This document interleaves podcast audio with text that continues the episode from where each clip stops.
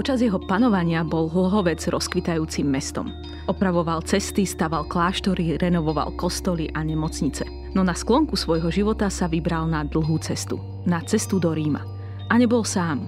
Rím bol jedným z najobľúbenejších cieľov stredovekých cestovateľov z Uhorska. Reč je o Mikulášovi Ujlakým, pánovi hlohoveckého pánstva a bosnianskom kráľovi.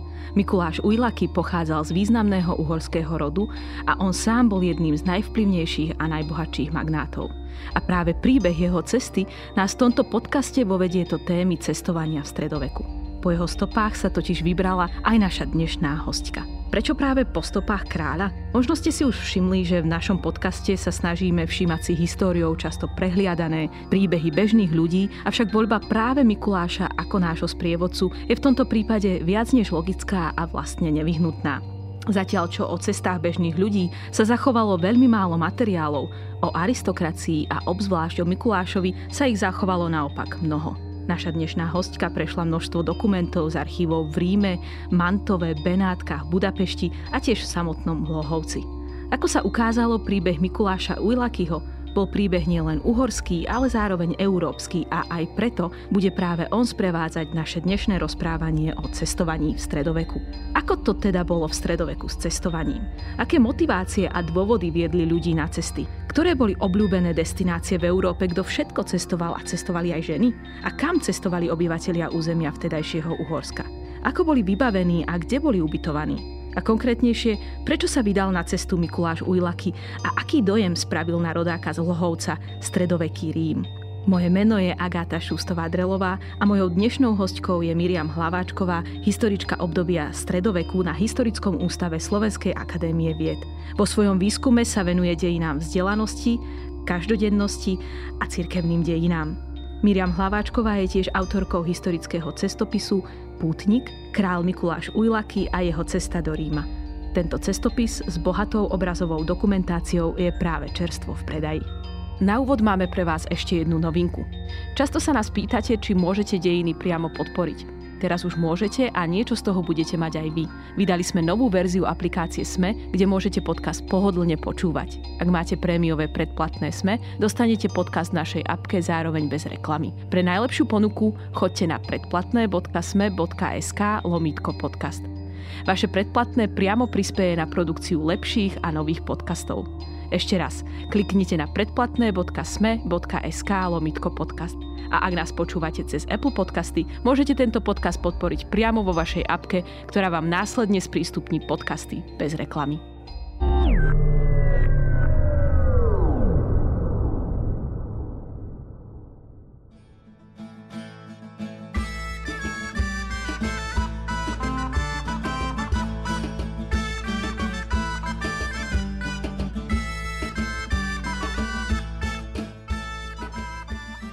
Nasledujúce minúty budeme hovoriť o stredoveku. Skladba, ktorá nás bude sprevádzať týmto podcastom, je stredoveká talianská pieseň od Francesca Landiniho Ecco la primavera. Prichádza jar. Za oknami samozrejme jar neprichádza, teda ja aspoň dúfam, ja by som radšej videla sneh. Ale táto pieseň nám sprostredkuje takú pre niektorých z nás možno netypickú, veselú tvár stredoveku.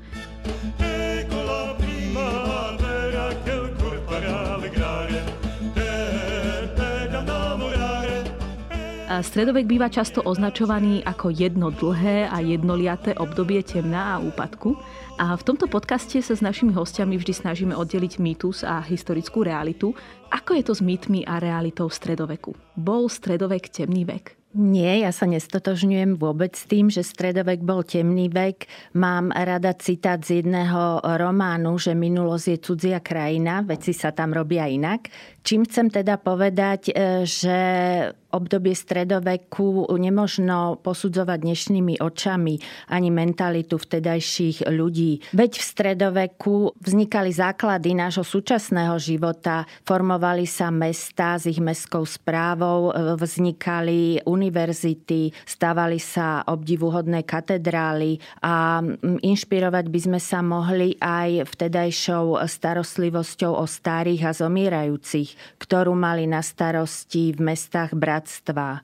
No a pokračovať by som mohla vtedajšími vynálezmi, za všetky spomeniem vynájdenie knih tlače, až po oboplávanie sveta. Na druhej strane by som však e, stredoveké obdobie nechcela idealizovať ani romantizovať, pretože vtedy sa ľudia dožívali oveľa nižšieho veku ako dnes. Bola vyššia detská umrtnosť, e, ďalej početné vojny a epidémie, boli dohodnuté manželstva a ako žena by som v stredoveku rozhodne žiť nechcela, ale určite by som toto obdobie súhrne nenazývala ako temným obdobím. Predpokladám, že tak ako budeme vlastne sledovať ten príbeh a cestovanie Mikuláša Ujlakyho, tak vlastne to, čo hovoríš, sa nám postupne bude ilustrovať a nejakým spôsobom zaplňať tento tvoj argument o takej naozaj rôznorodosti stredoveku a teda rôznofarebnosti stredoveku, že teda nešlo len o e, temný vek.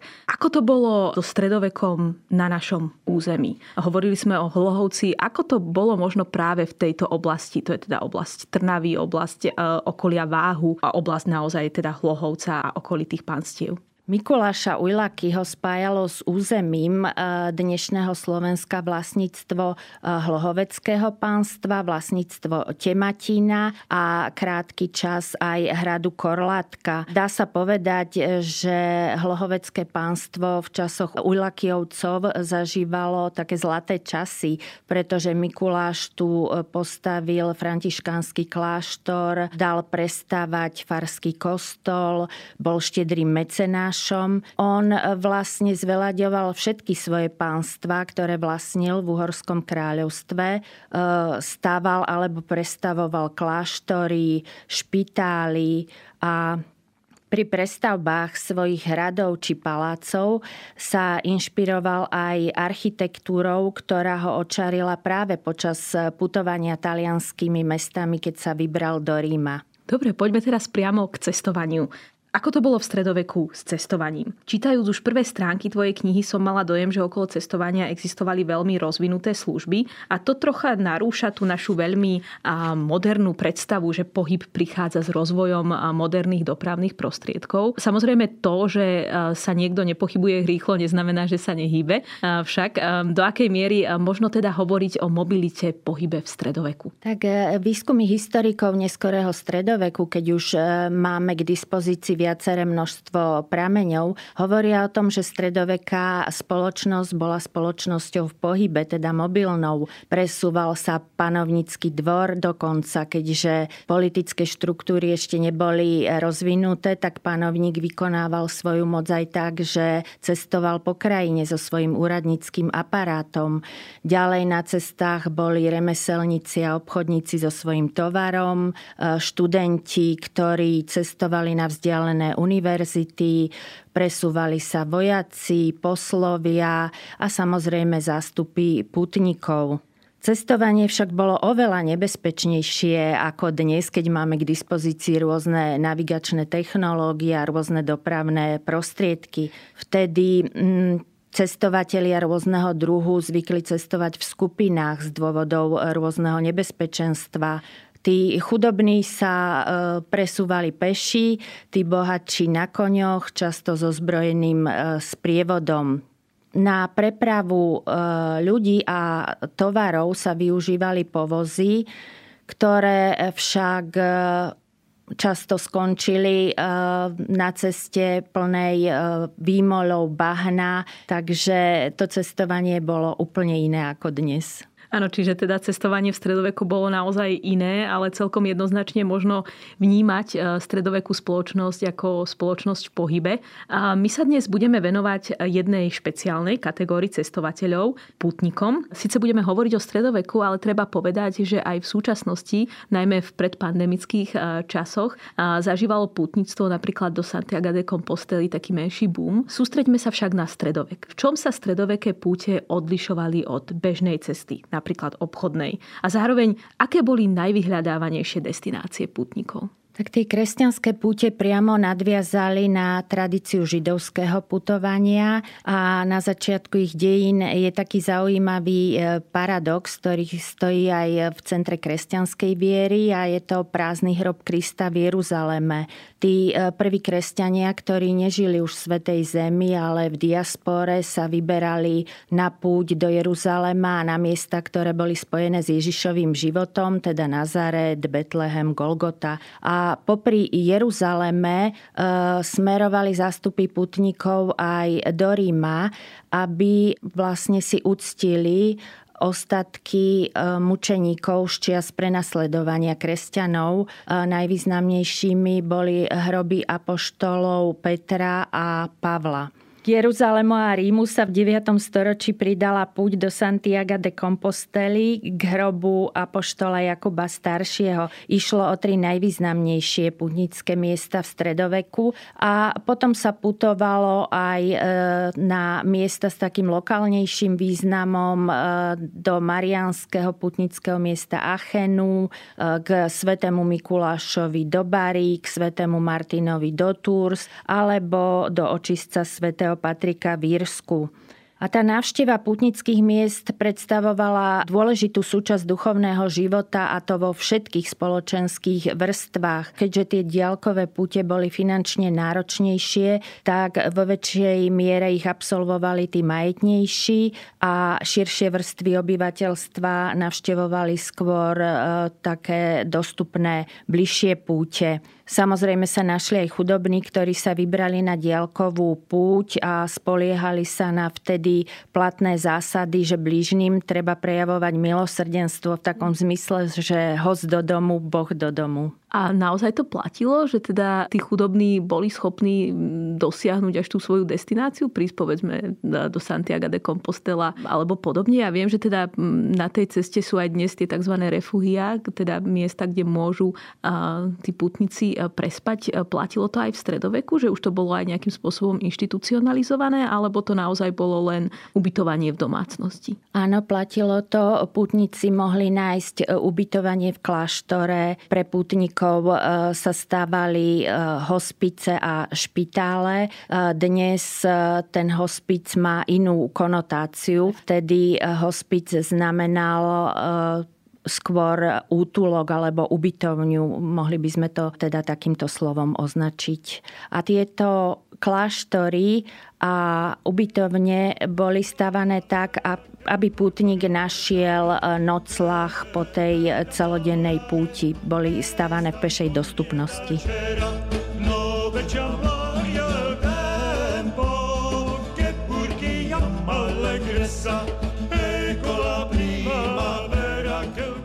Z nášho územia vo vtedajšom Uhorskom kráľovstve sa predpokladám z týchto významnejších miest asi najviac putovalo e, do Ríma. Možno hľadať aj tam pôvod toho príslovia, že všetky cesty vedú do Ríma? Áno, z tohto príslovia sa už stalo dnes kliše, ale je to pravdivé všetky cesty vedú do Ríma. Aj z Uhorska sa putovalo asi najčastejšie do Ríma, ale nebolo to kvôli, len kvôli dostupnosti.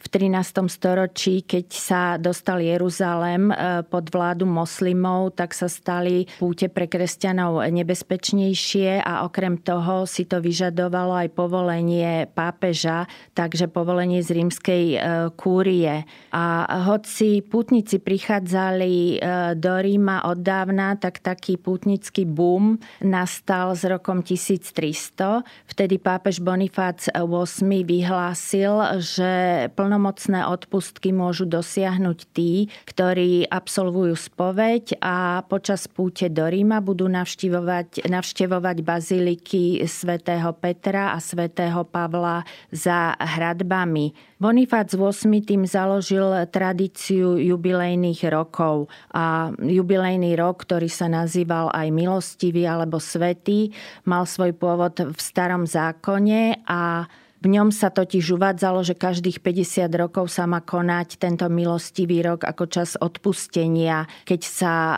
prepušťali otroci, odpúšťali sa dlhy, takže, takže to symbolizovalo taký sviatok odpustenia. Mhm, je asi nevyhnutné vysvetliť, že čo to znamenali e, teda tie odpustky, o čo išlo. Tak e, do tohto roku 1300 plnomocné odpustky mohol dosiahnuť len účastník križiackej výpravy. A Teraz tým rokom 1300 sa ponúkala možnosť, aby ich dosiahli všetci ľudia, ktorí e, sa zúčastnia púte. A s odpustkami je to taká nevďačná téma, pretože stredoveké odpustky e, sú spojené aj s takými dezinformáciami. Aspoň stručne môžem povedať, že k získaniu odpustkov bolo potrebné najskôr absolvovať e, spoveď. Pri spovedi sa hriešnikovi odpúšťali viny, ale ostali tresty za spáchané hriechy. E, možno taký obraz, že ak niekomu niečo zdemolujem, tak e, môže mi ten človek odpustiť, ale následky toho môjho činu e, by som mala nejak napraviť. No a stredovekí ľudia vlastne mohli tieto tresty si odčiniť konaním dobročinných skutkov, almužnami alebo získavaním týchto odpustkov. Plnomocné odpustky mohol udeliť urobiť len pápež. Išlo teda o odpustenie úplných trestov za spáchané hriechy a potom existovali čiastočné odpustky, ktoré udelovali kardináli alebo biskupy a zvyčajne sa v listinách stretávame s ich dĺžkou 40 až 100 dní. Mhm. Čiže e, získanie plnomocných odpustkov bol jeden z dôvodov, prečo sa ľudia vyberali na púť. E, k tomu sa pravdepodobne ešte dostaneme, avšak pozrime sa na ďalšie motivácie, prečo sa ľudia vyberali na púť. Tak niektorí sa vyberali na púť kvôli tomu, že v ťažkej chorobe alebo v nejakom ohrození, napríklad na lodi v rozbúrených vodách, v zajatí, slúbili Bohu alebo e, zvolenému svetcovi, ku ktorému mali blízko, že ak ich oslobodí alebo ak sa uzdravia, tak sa vyberú e, na púť. A dnes si tak hovoríme, že sluby sa slubujú, ale v stredoveku bolo zaviazanie sa slubom veľmi vážnou vecou. Dokonca ak človek slúbil, že sa vyberie na púť e, do jedného z týchto troch pútnických miest, ktoré sme uvádzali, alebo ak slúbil, že vstúpi do rehole, tak k rozviazaniu tohto slubu potreboval e, dišpens pápeža, teda išlo o oslobodenie od povinnosti a potom mohol zameniť túto, tento sľub púte za iný dobročinný skutok. Niektorí ľudia sa zase vyberali e, na púť z túžby po uzdravení. Nadejali sa, že pri hrobe e, svedca, ktorí e, navštívili, že sa stane zázrak a oni sa uzdravia. Potom v stredoveku sa ďalej stretávame aj s takou kategóriou, ako by som to nazvala, najatých putníkov. Stretávame sa s tým v testamentoch, keď konateľ závete určil finančnú čiastku a niekedy aj konkrétnu osobu, ktorá sa má vybrať na púť za spásu jeho duše. Také početné svedectvá sú v protokoloch testamentov bratislavských mešťanov. No, m, mm, treba povedať, že nie všetci pútnici sa vyberali do Ríma zo zbožnosti dobrovoľne, ale tiež aj preto, aby odčinili spáchaný zločin. Väčšinou išlo o previnilcov za vraždu púť sa teda stala mm, takým prostriedkom trestu. E, o takýchto pútnikoch sa dozvedáme už z karolínskej doby, ktorí sa teda presúvali do Ríma s cvenžiacou reťazou na ruke a u nás z našich archívov ich máme doložených v 14. 15. storočí z Bratislavy, z Banskej šťavnice alebo z Banskej Bystrice.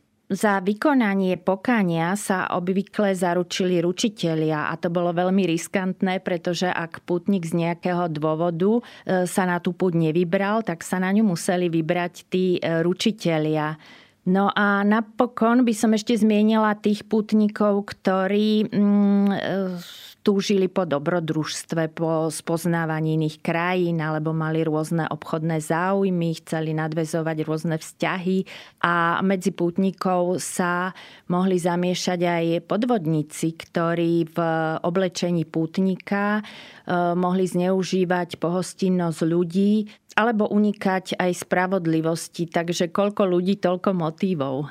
Ako v skratke teda rekreácia, socializácia alebo únik podvodu neboli akceptovaným dôvodom na púť. Z časti teda aj preto, že išlo veľmi náročnú cestu, ako si spomínala. A to ma vedie k mojej ďalšej otázke. Putovali aj ženy, totiž e, v predošlých podcastoch, v ktorých sme hovorili o stredovekých alebo rano novovekých ženách, bolo zo párkrát spomenuté, že to neboli žiadne, e, tak povediac, e, tintítka, ktoré by prežili život v bezpečí hradov, ale že žili život v celej jeho a niekedy aj nebezpečnej plnosti. Ako to bolo s ich účasťou na putovaní? Podľa historikov tvorili ženy dokonca až tretinu až polovicu podielu tých pútnikov takou putničkou, priekopničkou bola Helena, matka cisára Konštantína Veľkého, ktorá sa vybrala na púť do Jeruzalema na prelome rokov 326-327 a traduje sa, že na tej púti objavila e, kríž, na ktorom bol ukrižovaný Kristus. Jednou z nasledovníčok bola Etéria, mníška, ktorá sa v 4. storočí vybrala do Jeruzalema, putovala po Sinajskom polostrove Egypte a dokonca e, spísala o tom spis Peregrinácio. A zo stredoveku môžem spomenúť Brigitu Švedsku, ktorá absolvovala púte do všetkých týchto troch e, pútnických miest, e, do Ríma, Santiago de Compostela a vo vyššom veku dokonca aj do Jeruzalema so svojou dcérou.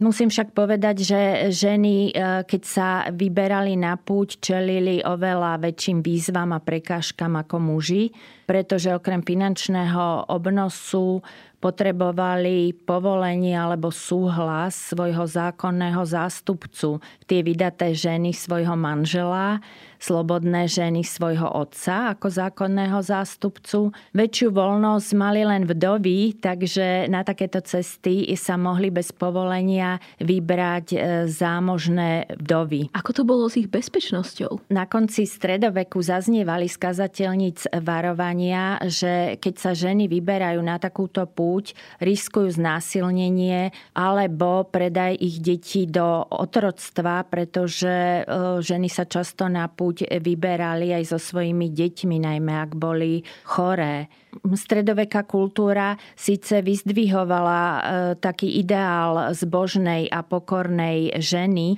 ale skôr sa očakávalo, že tá zbožnosť sa prejaví v starostlivosti voči iným, v službe blížnym a z tohto dôvodu aj v spoločnosti panovala taká nedôvera voči fenoménu ženského putovania. Mhm, čiže to bolo vlastne akoby vykročenie mimo tej, toho stereotypu ženského stredovekého Pozrieme sa teraz na také praktické stránky cestovania.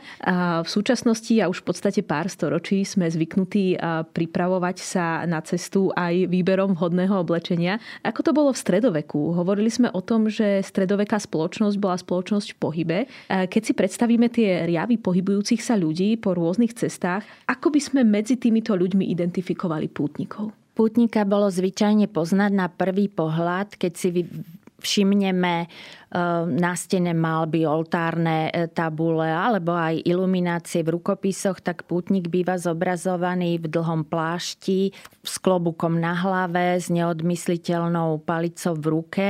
Ten plášť ho chránil nielen proti zlému počasiu, ale mohol mu poslúžiť aj ako prikryvka v noci, klobúk ho chránil pred dažďom či slnkom.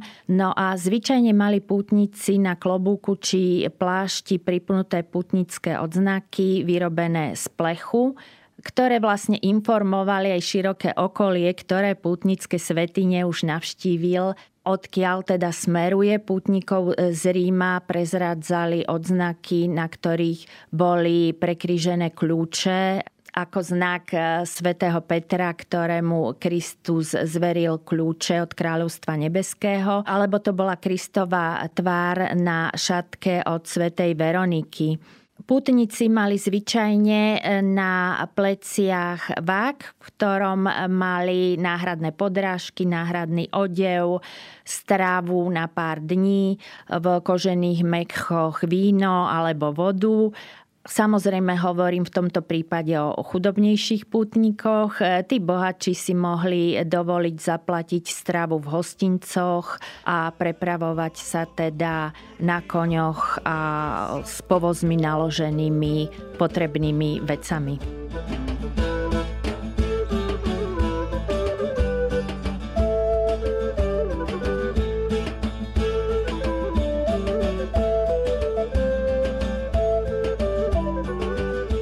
Poďme teraz už veľmi konkrétne k príbehu Mikuláša Ujlakyho. Ty si um, sa rozhodla v tvojej knihe priblížiť radosti a strasti pútnikov práve prostredníctvom kráľa Mikuláša. Prečo si si vybrala práve jeho? Mikuláša som si vybrala tak z čisto pragmatického dôvodu, pretože k jeho púti sa zachovalo viacero písomných zmienok, zatiaľ čo o takých jednoduchších eh, pútnikoch eh, pramene močia, tak eh, Mikuláš pochádzal z mocného a významného rodu Uhorska, ktorého členovia zastávali vysoké krajinské úrady. E, zakladateľom rodu Ujlakijovcov bol Mikulášov prastarý otec, rovnako menovaný Mikuláš Kont, ktorý v službách kráľa Ľudovita Veľkého počas bojov na území Talianska získal prezývku kont z talianského konte, čiže grof.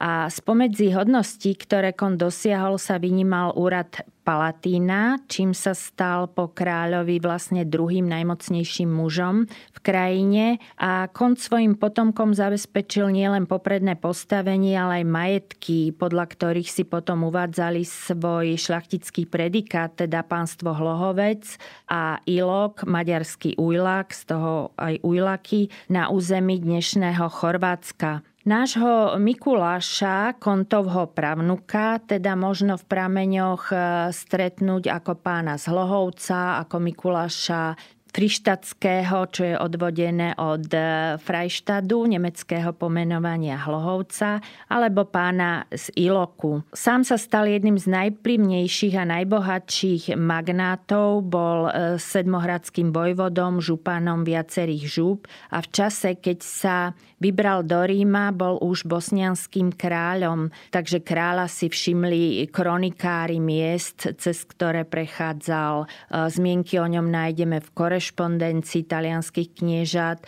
a takisto vo Vatikánskom apoštolskom archíve. A dokonca v najstaršom európskom špitáli, v špitáli svätého Ducha v Ríme, nájdeme na freske jeho zobrazenie. To ma veľmi zaujíma, ako vyzeral Mikuláš Ujlaky. Tie fresky síce vznikli pár rokov po Mikulášovej púti, ale e, boli vytvorené na základe predošlých náčrtov a keďže naši poslucháči nemajú k dispozícii túto fresku, tak aspoň stručne ju opíšem. Na freske je zobrazený pápež Sixtus IV, ako sedí na tróne, obklopený je duchovnými. Pred ním klačí na kolenách Mikuláš Ujlaky, ktorý má taký e, duchovný e, výraz a na hlave má kráľovskú korunu, oblečený je v honosnom plášti a ruky má zopnuté ako pri modlitbe. Škoda však, že sa nezachovala vosková podobizeň Mikuláša Ujlakyho, ktorá existovala. Mikuláš totiž pri návrate z Ríma e, navštívil baziliku Najsvetejšieho zvestovania vo Florencii a táto bazilika sa preslávila tým, že v nej bol tzv. zázračný obraz Panny Márie a putníci sem putovali zblízka i zďaleka a na znak prosby alebo vďaky za uzdravenie tu nechávali svoje voskové podobizne alebo odliadky voskové uzdraveného orgánu, ruky, nohy, oka a tak ďalej. No a tí bohatší tu zanechali podobizeň v životnej veľkosti, E, oblečenú vo svojich nariasených e, šatách, dokonca sediacu na koni a v 17. storočí už bolo v bazilike 600 takýchto figúr a nespočetné množstvo tých voskových odliadkov, takže žiaľ, že podľahli zubu času, teda že sa rozdrobili a nezachovali, lebo by sme mali veľmi presnú podobu Mikuláša Ujlakyho, ako nám nedokáže sprostredkovať ani maliarské plátno. Pozrime sa teraz na motívy Mikulášovej cesty. Aké boli? Hovorili sme o naozaj rôznorodých motívoch. Boli Mikulášové motívy len čisto náboženské? Mikuláš, keď sa vybral na túto púť, mal už 70 rokov, teda na stredovek sa dožil veľmi úctyhodného e, veku. Vyslanec mantovského grófa napísal, že bosnianský král prišiel do Ríma kvôli získaniu plnomocných odpustkov. Ale keď si uvedomíme, že Mikuláš Mikuláš e, trpel veľmi bolestivým ochorením, e, nazývaným podagra alebo dna. Súčasná medicína považuje toto ochorenie za typ artritídy a spôsobovala najmä bolestivosť klbu na nohe, takže chodenie pre ňo bolo veľmi ťažké. Takže e, ďalším motivom púte mohla byť aj túžba po uzdravení. Vieme, že ho museli museli prenášať aj na nosidlách umiestnených medzi dvoma koňmi, alebo dokonca do paláca v Ríme ho vynášali v takej kožušine. Takže viem si predstaviť, že aj toto mohol byť dôvod jeho púte. A takisto e, mohlo ísť o politické a diplomatické dôvody, z ktorých e, takým najdôležitejším bolo uznanie jeho vlády na bosnianskom tróne pápežom ako hlavou církvy. vera in questo vago tempo ogni cosa che sa verrebbe con grande freschezza il fiorico prono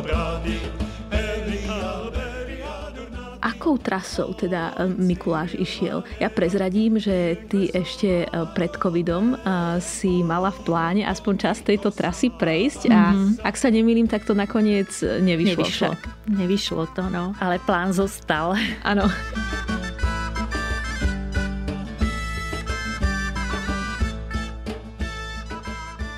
Tak na základe listín, ktoré Mikuláš napísal, tak pred odchodom do Ríma sa zdržiaval najmä na svojom pánstve Viloku a na blízkom pánstve Orahovica, takže predpokladám, že sa vybral z Chorvátska cez Slovinsko, že prechádzal cez Goricu, kde mal e, svojho zaťa Leonarda a vie sa, že na spiatočnej ceste u neho prespal. Smeroval do Ferrari, kde sa zdržal 3 dní u ferarského vojvodu Erkola de Este a daroval mu honosný e, šesťzáprach, teda koč so šiestimi e, koňmi, takže e, zrejme sa prepravoval do Ferrari po súši.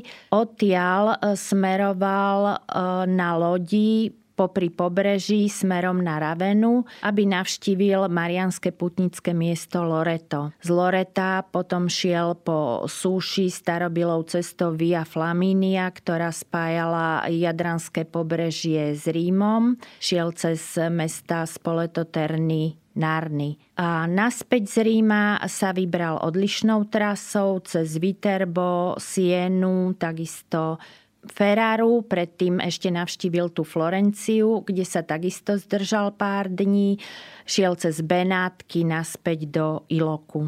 Na konci tejto svojej cesty teda e, prichádza Mikuláš Ujlaky e, do Ríma, e, do svojho cieľa. Aký dojem na neho spravil Rím? Predpokladám, že to bola jeho prvá návšteva Ríma však. Mikuláš Ujlaky e, sa túžil vybrať do Ríma už v roku 1450, ale vtedy mu to z rôznych dôvodov, najmä e, z vojenského zanepráznenia nevyšlo. Takže toto bola jeho prvá cesta do Ríma hoci po nej túžil už e, veľa rokov predtým. Nevieme, či Mikuláš mal k dispozícii putnického sprievodcu. Išlo o akýsi typ stredovekého bedekra, e, ktorý spísali predošli návštevníci Ríma a tieto bedekre sa šírili v podobe rukopisov alebo po vynájdení knih tlača ako tlačené knihy. Bedekre popisovali cestu od jedného kostola k druhému, vypočítavali baziliky, kostoly a ich relikvie, odpustky, ktoré v nich bolo možno získať, ale opisovali aj antické pamiatky, kúpele, paláce, divadlá, mosty. Obsahovali rôzne povesti a legendy o uvedených pamiatkách. A ak sa začítame do týchto sprievodcov, e, zistíme, že okrem reálneho Ríma existoval aj taký vybájený Rím, imaginárny, vytvorený z legend a rozprávaní, ktoré sa medzi ľuďmi šírili po stáročia a z viacerých zdrojov je známe, že pozornosť e, pútnikov sa nesústreďovala len na náboženské rituály, ale aj na pamiatky, takže aj Mikuláš Ujlaky určite navštívil aj tieto antické skvosty. A Hlavnou povinnosťou pútnika bolo navštíviť e, podľa pápežských dokumentov štyri hlavné baziliky, ale na konci stredoveku bol zvyk, že ich navštevovali sedem. Môžem ich uviesť. Išlo o baziliku svätého Petra vo Vatikáne, baziliku svätého Pavla za hradbami, Lateránsku baziliku, Santa Maria Maggiore, potom baziliku svätého Vavrinca, svätého Sebastiana za hradbami a baziliku svätého Kríža Jeruzalemského. Ak putníci však nemali takéhoto sprievodcu po ruke, tak e, najčastejšie sa príslušné informácie dozvedeli ústnym podaním alebo jednoduchým nasledovaním putnických e, skupín, pretože Putnická prax sa v Ríme totiž veľmi podobala a urbanizmus Ríma dodnes zohľadňuje tie klasické putnické trasy. Popri duchovných e, záujmoch e, mohol Mikuláš Ujlaky obdivovať aj antické monumenty, aj renesančnú architektúru a kto strávil určitý čas v Taliansku, tak sa nemôže čudovať, lebo e, kultúrne prostredie tejto krajiny ponúka množstvo impulzov a inšpirácií kultúrnych, umeleckých aj kulinárskych. A Mikuláš Ujlaky si dokonca počas tejto cesty vo Ferrare najal staviteľov a záhradníkov záhradníkov, ktorých priviedol na svoje pánstva, natoľko bol očarený touto architektúrou. A ak to teda zhrnieme, stredoveká spoločnosť bola spoločnosťou v pohybe, pričom veľmi dôležitou formou cestovania bolo práve putníctvo. S putníctvom, ako si spomenula, teda aj v poslednej odpovedi sa spájalo veľa motivácií a vďaka nemu vzniklo množstvo služieb spojených práve s cestovaním, ale naozaj aj kontaktov, kontaktov s umelcami, ktorí následne mohli prísť na územie dnešného Uhorska. Tak ako cestovanie v stredoveku nemožno ani stredovek samotný vnímať ako jednoliaté a už vôbec nie ako jednofarebne temné obdobie. Príbeh Mikuláša Ujlakyho a jeho cesty do Ríma v mnohom poukazuje práve na farebnosť stredoveku na našom území, ale aj mimo neho. Miriam Hlaváčková, ďakujem za rozhovor.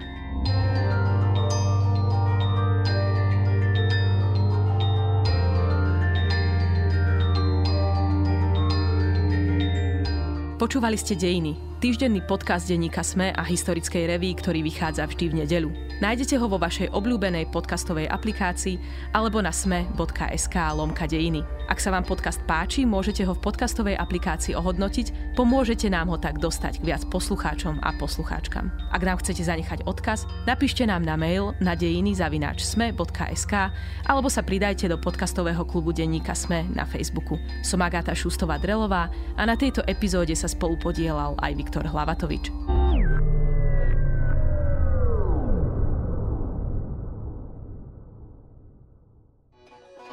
Chcete vedieť, kde baranie masť pochuťka? Čo vám treba na zdolanie 7000 a ako spraviť zo stráženia mačky vytúženú dovolenku? Odpovede aj na tieto otázky nájdete v novej sérii cestovateľského Všesvet podcastu. Nájdete ho každý útorok vo všetkých podcastových aplikáciách, na YouTube či na stránke ZMSK. S Týnou Paholik Hamárovou a Lukášom Onderčaninom.